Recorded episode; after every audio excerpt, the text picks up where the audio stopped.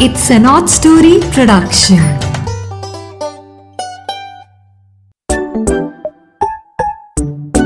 Hello मेरे प्यारे प्यारे दोस्तों, आपकी फ्रेंड नीरा की नैया लेके नीरा दादी हाजिर है और आपको नई नई कहानियां इसी तरह आगे भी सुनाते रहने का विचार है। हाँ, और हम ये कहानियां बहुत सुंदर किताबों के सागर में से अपनी नैया ले जाके मुश्किल से चला के खूब ढूंढ के लाते हैं और इनके बारे में जो भी कुछ अच्छा अच्छा मेरे मन में विचार आते हैं हम वो भी इनमें ऐड कर देते हैं। ठीक है, तो आपने ये कहानियाँ अपने फ्रेंड्स को, अपने कजिन्स को, अपने क्लास फेलोज़ को, अपने रिलेटिव्स को, सबको सुनानी है।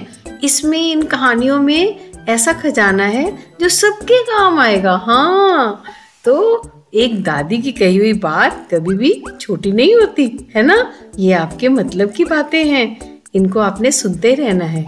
ठीक है मेरे प्यारे दोस्तों, तो आज हम आपको कहानी सुनाने जा रहे हैं अनूप का कारनामा।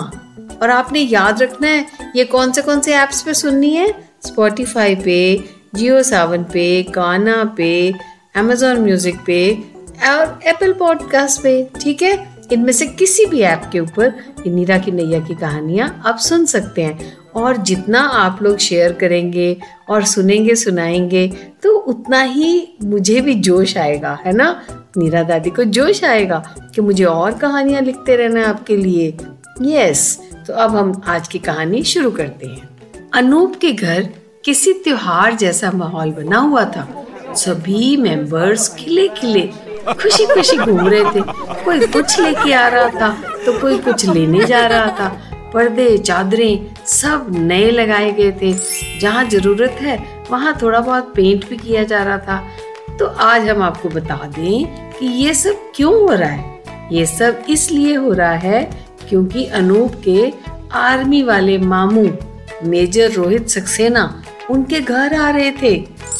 बहुत सालों से अनूप की मॉम अपने भाई को मेजर रोहित सक्सेना को बुला रही थी, पर किसी न किसी कारणवश उनकी विजिट टल जाती थी।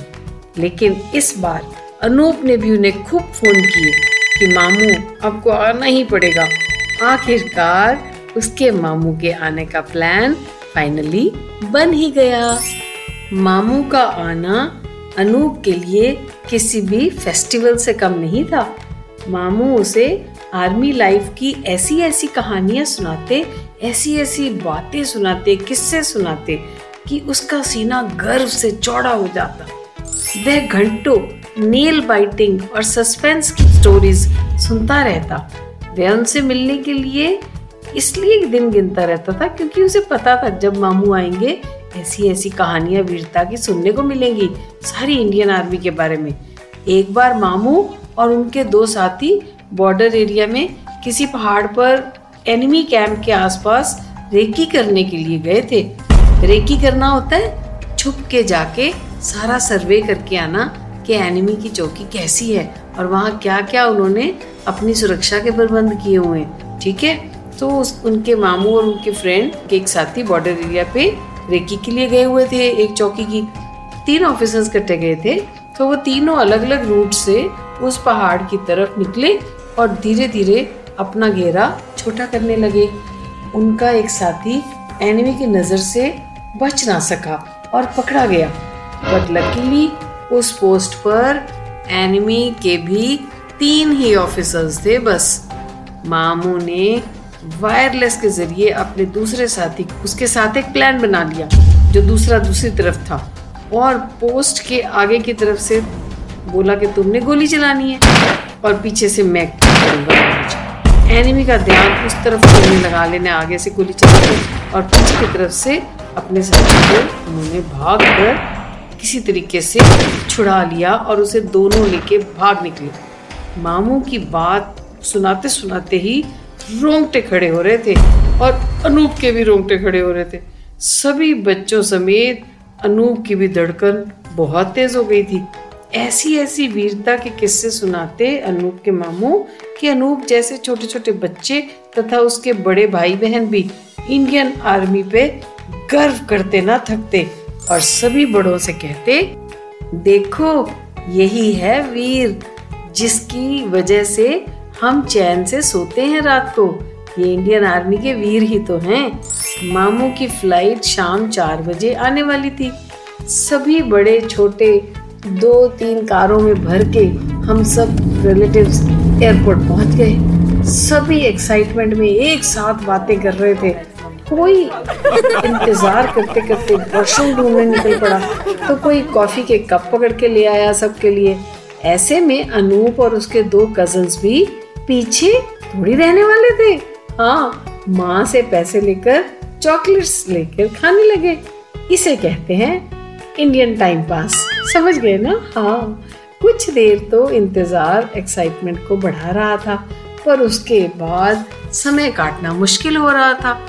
अनूप के पापा ने बार बार एयरपोर्ट के ऑफिसर से पास जाके पूछा कि भाई क्या बात है, फ्लाइट लेट क्यों है। तो उन्होंने आगे से ये कहा जो किसी कारणवश फ्लाइट लेट हो गई है। फिर सुना फ्लाइट आ गई है, पर फिर किसी टेक्निकल हिच के कारण लैंड नहीं कर पा रही। अनूप के पूरे परिवार को एयरपोर्ट पर आए 3 घंटे हो चुके थे। बच्चों को घर वापस भेजने की सलाह दी तो बच्चों ने एकदम रद्द कर दी। बोले नहीं, हम बड़े बहादुर हैं, हम थकते नहीं हैं, हम भी आप सबके साथ ही यहाँ डटे रहेंगे, मामू को लेके ही चलेंगे।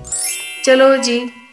अचानक तभी एयरपोर्ट के 5-6 सायरन बजाती हुई पुलिस की गाड़ियाँ और 2 एम्बुलेंसेस साथ आ गई, और अनूप की बहनें और उसकी मॉम किसी अनहोनी बात का अंदाजा सोच रोने लग गई। सारे बड़े लोग धीरे धीरे कानों में बातें करने लगे। अनूप और उसके कजन्स ने सोचा साइड का एक छोटा सा दरवाज़ा किसी कर्मचारी ने अभी खोला है, चलो एयरपोर्ट के अंदर चल के देखें क्या हो रहा है। कुछ सामान अंदर ले जाने के लिए दरवाज़ा खोला गया था। चलो चलो हम भी इधर से अंदर जाकर देखते हैं कि क्या माजरा है। धीरे धीरे वो तीनों चुपके से अंदर दाखिल हुए तो देखा कि सारे पैसेंजर्स प्लेन के अंदर ही हैं, और एक पुलिस ऑफिसर लाउड स्पीकर पर कुछ बात कर रहा है किसी से प्लेन के अंदर। बच्चों ने एक पिलर के पास छुपकर प्लेन में दाखिल होने का रास्ता देख लिया। जिस तरफ से लगेज निकलती थी ना, वो कार्गो डोर वो खुला था प्लेन का, क्योंकि लगेज शायद उतारने वाले थे, तो बीच में ही रुक गए।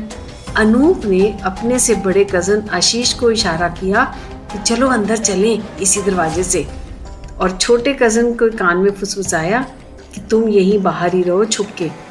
दोनों बड़े भाई प्लेन के अंदर दाखिल हो गए उस पिछले दरवाजे से। अंदर लगी एक छोटी सीढ़ी से वे धीरे धीरे प्लेन के मेन केबिन फ्लोर में पहुंच गए, जो कि पायलट के पीछे एक कॉकपिट एरिया में छोटे से दरवाजे से खुलता था।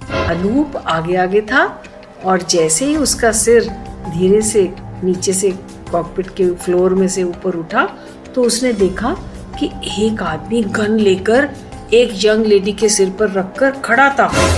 उसके मामू पहली सीट पर ही बैठे थे। सभी पैसेंजर्स के हाथ उनके सिरों के ऊपर करवाए हुए थे। अनूप की नज़र मामू से मिली तो उसने उन्हें आंख मारकर इशारा किया कि मामू मैं कुछ करने जा रहा हूँ, और साथ ही उसने अपने मुंह पर उंगली रखकर मामू को चुप रहने का इशारा किया। बचपन की शरारत आज उसके काम आ गई।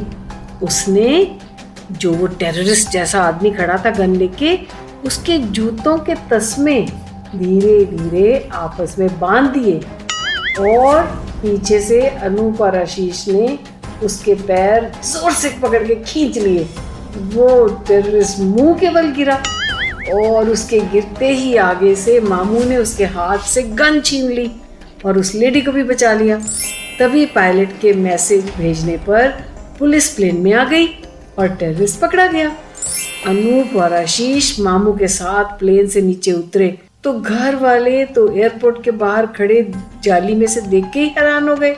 बाहर एक बहुत बड़ा टीवी लगा हुआ था, उस टीवी पर भी सारा दिख रहा था कि माजरा क्या चल रहा है। माँ पापा तो हैरान हो गए। तो माँ बोली अरे ये छोटे छोटे दोनों वहाँ कैसे पहुँच गए। जवाब सुनने का तो किसी के पास इंतज़ार ही नहीं था, और समय भी नहीं था किसी के पास। अनूप प्लेन से उतरते ही कार्गो के नीचे के दरवाजे के पास भाग कर पहुँचा और वहाँ अपने तीसरे वीर सिपाही कज़न को भी सबके साथ लाके खड़ा कर दिया। वह उसे साथ लेके सबके साथ एयरपोर्ट से बाहर निकल आए। बाहर आते ही टीवी वाले कैमरास लेके न्यूज़ कवरेज के लिए आ गए हुए थे। मामू ने टेररिस्ट को दबोच के रखा था। जब तक पुलिस नहीं आई प्लेन में, तो इन्हीं का इंटरव्यू इसीलिए लेना था कि उन्होंने टेररिस्ट को कैसे दबोच के रखा। एक साहसी नौजवान भारतीय सैनिक की छवि जैसी होनी चाहिए, ऐसे ही थे अनूप के मामू। पर आज तो उन्होंने हमारे 3 छोटे छोटे वीरों की भी खूब प्रशंसा की टीवी पर। टीवी वालों ने अनूप से कैमरा आगे करके पूछा, बेटा तुम बड़े होकर क्या बनना चाहते हो? तो गर्व से अनूप सिर उठाकर और सीना तान कर बोला, मैं इंडियन आर्मी ज्वाइन करूंगा और अपने मामू की तरह देश के दुश्मनों से देश की रक्षा करूंगा। तो बच्चों, ये थी याद रखने की बात कि देश की आर्मी सिर्फ लड़ाई में ही नहीं हमारी सुरक्षा करती, बल्कि पीस टाइम में भी एक्टिविटीज़ ऐसी करती है कि जिसमें देश की सेवा रहती है। जैसे फ्लड्स आ जाएं, अर्थक्वेक्स आ जाएं, लैंडस्लाइड्स हो जाएं, किसी भी तरह की नेचुरल कैलामिटी आ जाए, तो ऐसी इमरजेंसी में इंडियन आर्मी हमारे लिए साथ खड़ी होती है मुसीबत में और सबको बचाती है। सो इंडियन आर्मी को सैल्यूट करो बच्चों, और सारे मिलके क्या बोलोगे? जय हिंद। यस, नीरा की नैया आज आपसे इसी नोट पे विदा लेती है। Bye bye. अगले वीरवार फिर मिलेंगे नई कहानी के साथ। See you.